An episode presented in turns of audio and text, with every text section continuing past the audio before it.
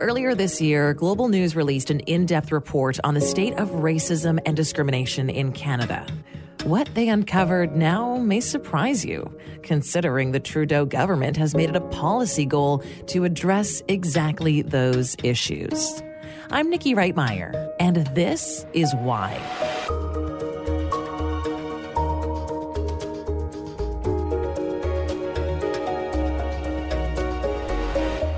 We live in a world with divisive politics, hate crimes on the rise, hate speech that's the norm on social media. I was called dirty, and it was because of the color of my skin. As federal NDP leader Jagmeet Singh talking about the first time that he experienced racism or discrimination. And something needs to change. Over half of the 1,500 people surveyed say they've been stopped by police in public for no apparent reason. What if people knew what it felt like to be on the other side of discrimination? When I came out, when I was 37, I can remember walking in North Toronto and being yelled at across the street by some young boys calling me dyke. That's the inspiration for a new series we're airing on Global News this week titled First Time I Was Called, where we interview Canadians on their experiences with race, religion, gender, sexuality, appearance, and ability. Farah Nasser is a reporter with Global News. She worked on a series called The First Time I Was Called dot dot dot, and it focuses on individual stories of discrimination. So I think that we we like to think that we are immune to this. We like to think that we're doing really well, and in some some ways we really are. I mean, we are, but in a lot of ways we still have a long way to go. Farah, you spoke to some pretty high profile people. Were you surprised by the stories that you heard? It was actually quite incredible, Nikki, what we heard from people. I mean, how candid they were and how open they were. I mean, a lot of times it took a while to get there, but in the conversations, how they recalled these instances of sometimes when they were in childhood, sometimes when they were teenagers, and how it still resonates and how it affects them. Uh, we spoke to award winning singer songwriter Jully Black about uh, being called the N word on a, uh, on a TTC bus here in Toronto. An older white woman wasn't happy with what she would call the noise. And uh, she looked right at me and said, Shut up, nigger bitch. And it almost silenced me. She said that she was the tallest one out of her, her group of friends, so she thinks that woman confronted her because she looked the most like an adult, but it, she was a kid. And she said that it, it completely changed her. It, it impacted my confidence. It made her question everything. It made her question the coil of her hair. It, she had, didn't wear braids till very recently. I mean, this is a woman who's won all kinds of awards across the country, um, has toured. So that was something that that really has affected her to this day. It's really impacted her music, but at one point it silenced her. I mean, she felt like she wasn't strong enough to speak out against injustice, and now and now she does just that. Oh God, just it's so amazing what what how powerful memories are, eh? Jagmeet Singh, number of votes, thirty-five thousand two hundred and sixty-six. You are looking at the new leader of the Democratic Party of Canada, Jagmeet Singh. How about Jagmeet Singh? You spoke to him as well. Did you get the impression that the discrimination he faced as a youth sort of drove him to want to get into politics as an adult? Absolutely. With him, uh, for sure, 100%. I mean, he he says that that totally made him sensitive to people's plight, to to how minority communities are treated, um, to how it feels to be, you know, the other. So for him, for sure. And what's interesting about his case is that I mean, he talked to, to us about how his turban was pulled off, how what he, he was called dirty, and he remembers he he felt like he had to wash his skin because of the color of it, and, and how he was he was treated by people. But um, the interesting part is, I mean, very recently, you'll remember that viral video of a woman, uh, you know, accusing him of, of bringing Sharia law to to Canada, and you know how how he didn't say uh, to her, "Look, I'm not Muslim, I'm a Sikh," uh, be- because he said, you know, all minority communities are, are are met with this, and, and we're not different from each other. We're actually very similar. Facts. We know you're in bed with Sharia. We know you're in bed with the Muslim Brotherhood. Is- we know by your vote. is this- I would like to know all the police. So, so just one second. Let's just. What do we believe in? We believe in love and courage, right? Love. So he he responded with the words love and courage, and he just kept saying that because he believes that that's how to kind of get people to foster understanding and, and for people to change. Absolutely, we do. We live in a society, we live in a country where hate crimes are on the rise, more so in certain minority groups. We live in a society where where we see divisive politics, even in Canada, not just in the States. And we also live somewhere where it's the norm to see hateful language and hateful speech on social media. I've worked in news for 20 years. I've never encountered the kind of language that I encounter that I've encountered the past few years. So this exists. And without explaining to people how it makes us feel, how it feels to be on the other end, we can't build bridges, which is what we really need to do. Do you think that there's been a change in the amount of discrimination that's being shown, or do you think the way in which it's being presented has changed because of social media? It's easier to hear it now, and it's easier for people to discriminate because they have a platform. Yeah, I mean, I think that's definitely true. I think there is a platform, but this is not just racial discrimination I'm talking about. This is like, you know, gender, all kinds of stuff. But people feel like they can say it more. People feel like they've they've been given an okay to feel this way, to say this, uh, to have these conversations out loud where maybe they wouldn't have in the past. So, you know, maybe it was blatant discrimination uh, 30, 40 years ago. Now that subtle racism still exists, and there's people who who just kind of kind of take it, and I think that's what needs to change.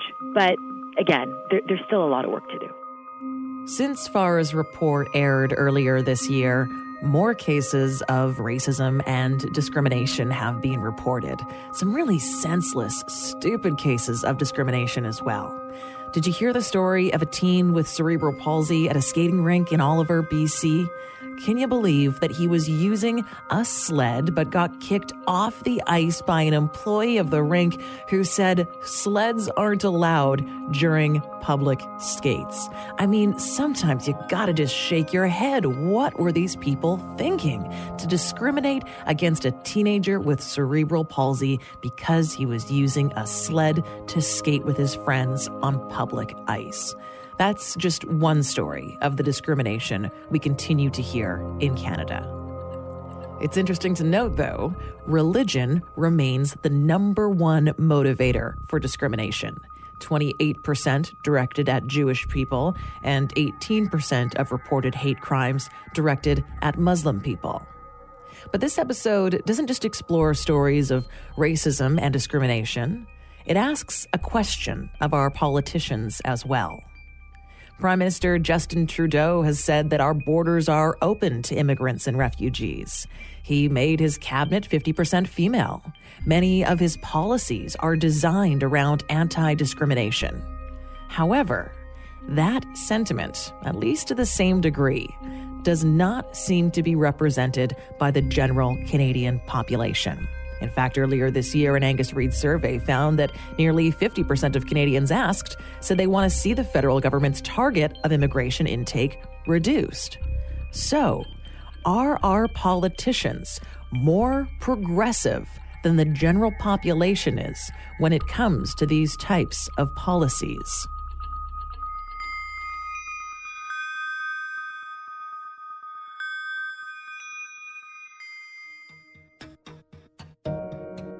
Coming up later in this episode. It's an interesting question asked. Uh, are politicians leading the way and being more progressive and bringing electorate along? You're listening to This Is Why, a national radio show and podcast from Global News.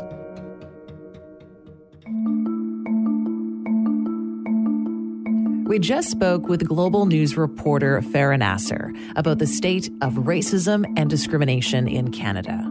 There's no denying that we live in a fairly PC world these days, but does it surprise you that hate crimes are on the rise here in Canada? There is some troubling news about hate crime in Canada. They are on the rise. The biggest hate crimes in the last couple of years have been growing. That's David Akin. He's the chief political correspondent for Global News. He's based on Parliament Hill in Ottawa. Most rapidly, hate crimes against identifiable Muslim groups, but on the other hand, overall, the number one group that still seems to get the most hate targeted at them are Jewish groups. So we heard some anecdotal evidence of discrimination in Canada. David, do the statistics reflect those same conclusions that Canada has a discrimination problem? I would say broadly, yes. But let me point this out. Uh, very recently, uh, a House of Commons committee studied systemic racism and discrimination in Canada. Uh, spent a lot of time looking at that issue, heard from a lot of experts, a lot of witnesses, and, uh, and made several recommendations to reduce systemic racism in Canada. But one of the issues that they flagged was that there really is a lack of data. We certainly have a lot of proxies for discrimination. For example, one is police forces across the country every year, they measure hate crimes, crimes against identifiable religious groups. So we can say that hate crimes in the last couple of years have been growing. That's just hate crimes. That is not the overall discrimination where someone may feel that because of their skin color or their religious beliefs or their sexual orientation that they're not getting a job, that they're not getting promoted. There's there's a whole patchwork of stats on that. One thing that we do know is that Prime Minister Trudeau, he's really embraced the plight of those who are marginalized. And he's based a lot of uh, really progressive policies around countering what his party seems to view as a discrimination problem here. Can you walk us through a couple examples of those policies or initiatives?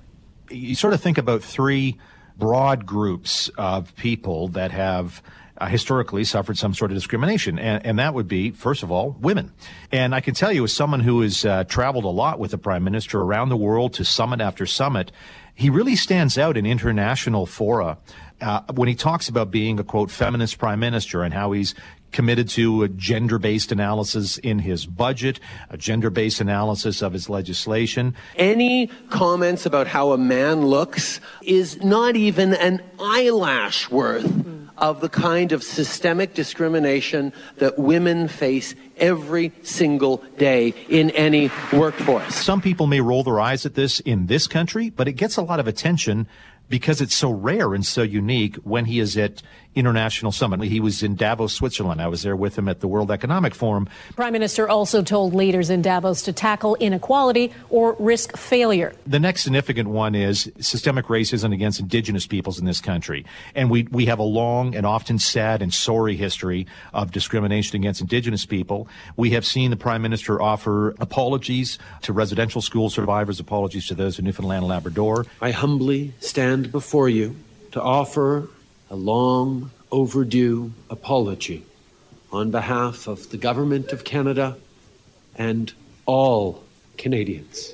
He has given mandate letters to all his cabinet ministers saying that mission of reconciliation is will be at the heart of everything we do. And then I guess the third area would be refugees, chiefly Muslim refugees from uh, the Middle East, from Syria. Very famously, the first group of refugees that came from Syria arrived at Toronto's Pearson Airport and our prime minister was there on hand to greet them, to present them with clothing, to welcome them to Canada. This is a wonderful night where we get to show not just uh, a plane load of new Canadians what Canada's all about, but we get to show the world.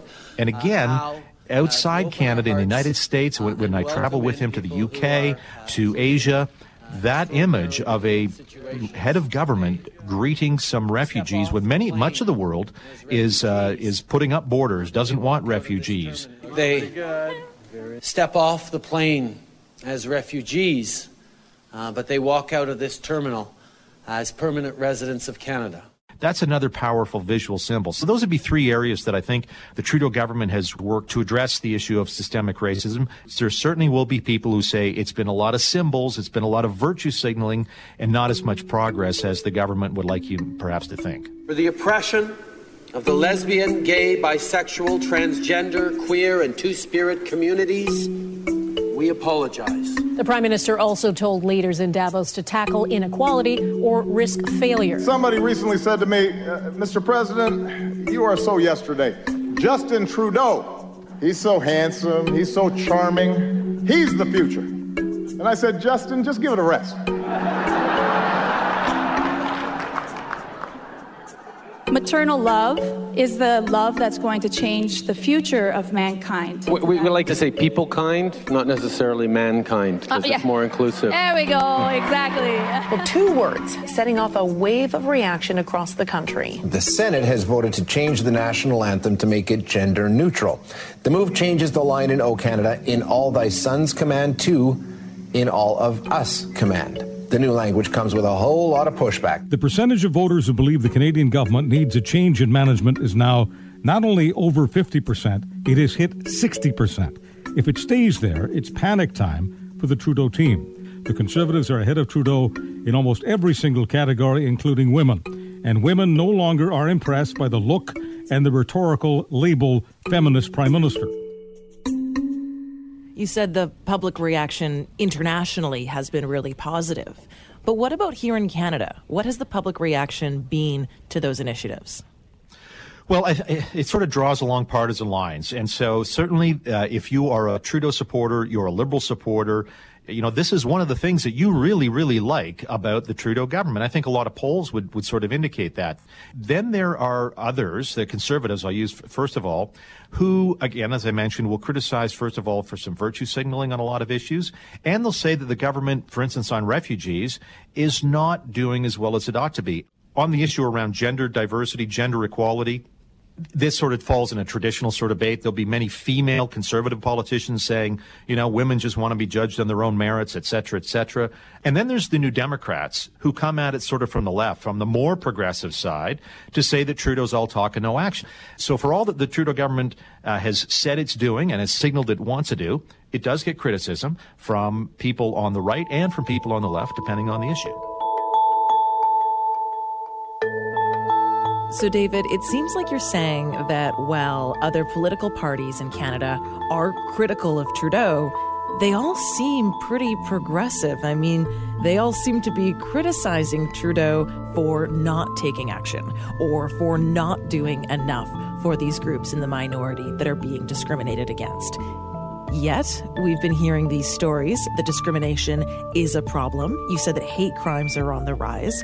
So it makes me wonder if there's a contrast between the morality that Canadian politicians are pushing and the reality of how Canadian citizens actually feel. You know, that's a really interesting question. It's a good question. And, and I would have to say that by and large, no. I would think politicians tend to mirror the people that put them in power. And so as we think about the federal liberal government, they're in power right now primarily because they have won the support of Canada's urban areas. Vancouver, Edmonton, Calgary. There's uh, downtown Winnipeg, downtown Toronto, downtown Montreal, downtown Halifax all liberal bastions. And we know from any number of studies that those living in urban cores uh, tend to be more progressive in their politics. It's an interesting question to ask. Uh, are politicians leading the way and being more progressive and bringing electorate along, or this is my view that there is an electorate that a political party says, you know, if we have some more progressive policies, we can form a governing coalition or a government. I think that's probably more likely. Thanks, David. Sure, no problem. Happy to happy to join you. As of June 2017, hate crimes against Muslims in Canada increased by 253% over four years. And in October of 2018, a survey reported that over half of Canadian girls noticed gender discrimination. All of this, despite the Prime Minister's progressive agenda. So, is Trudeau out of touch with what's actually happening in this country? Is he looking at our nation through rose colored glasses? Or is it up to politicians to be more progressive than the population they represent? This is Why is produced by John O'Dowd and me, Nikki Reitmeyer. It's a national radio show and podcast from Global News. Download and subscribe on Apple Podcasts, Google Podcasts, wherever it is you download your favorite podcasts. Give us a rating and a review while you're there too, please. And tell your friends about us too.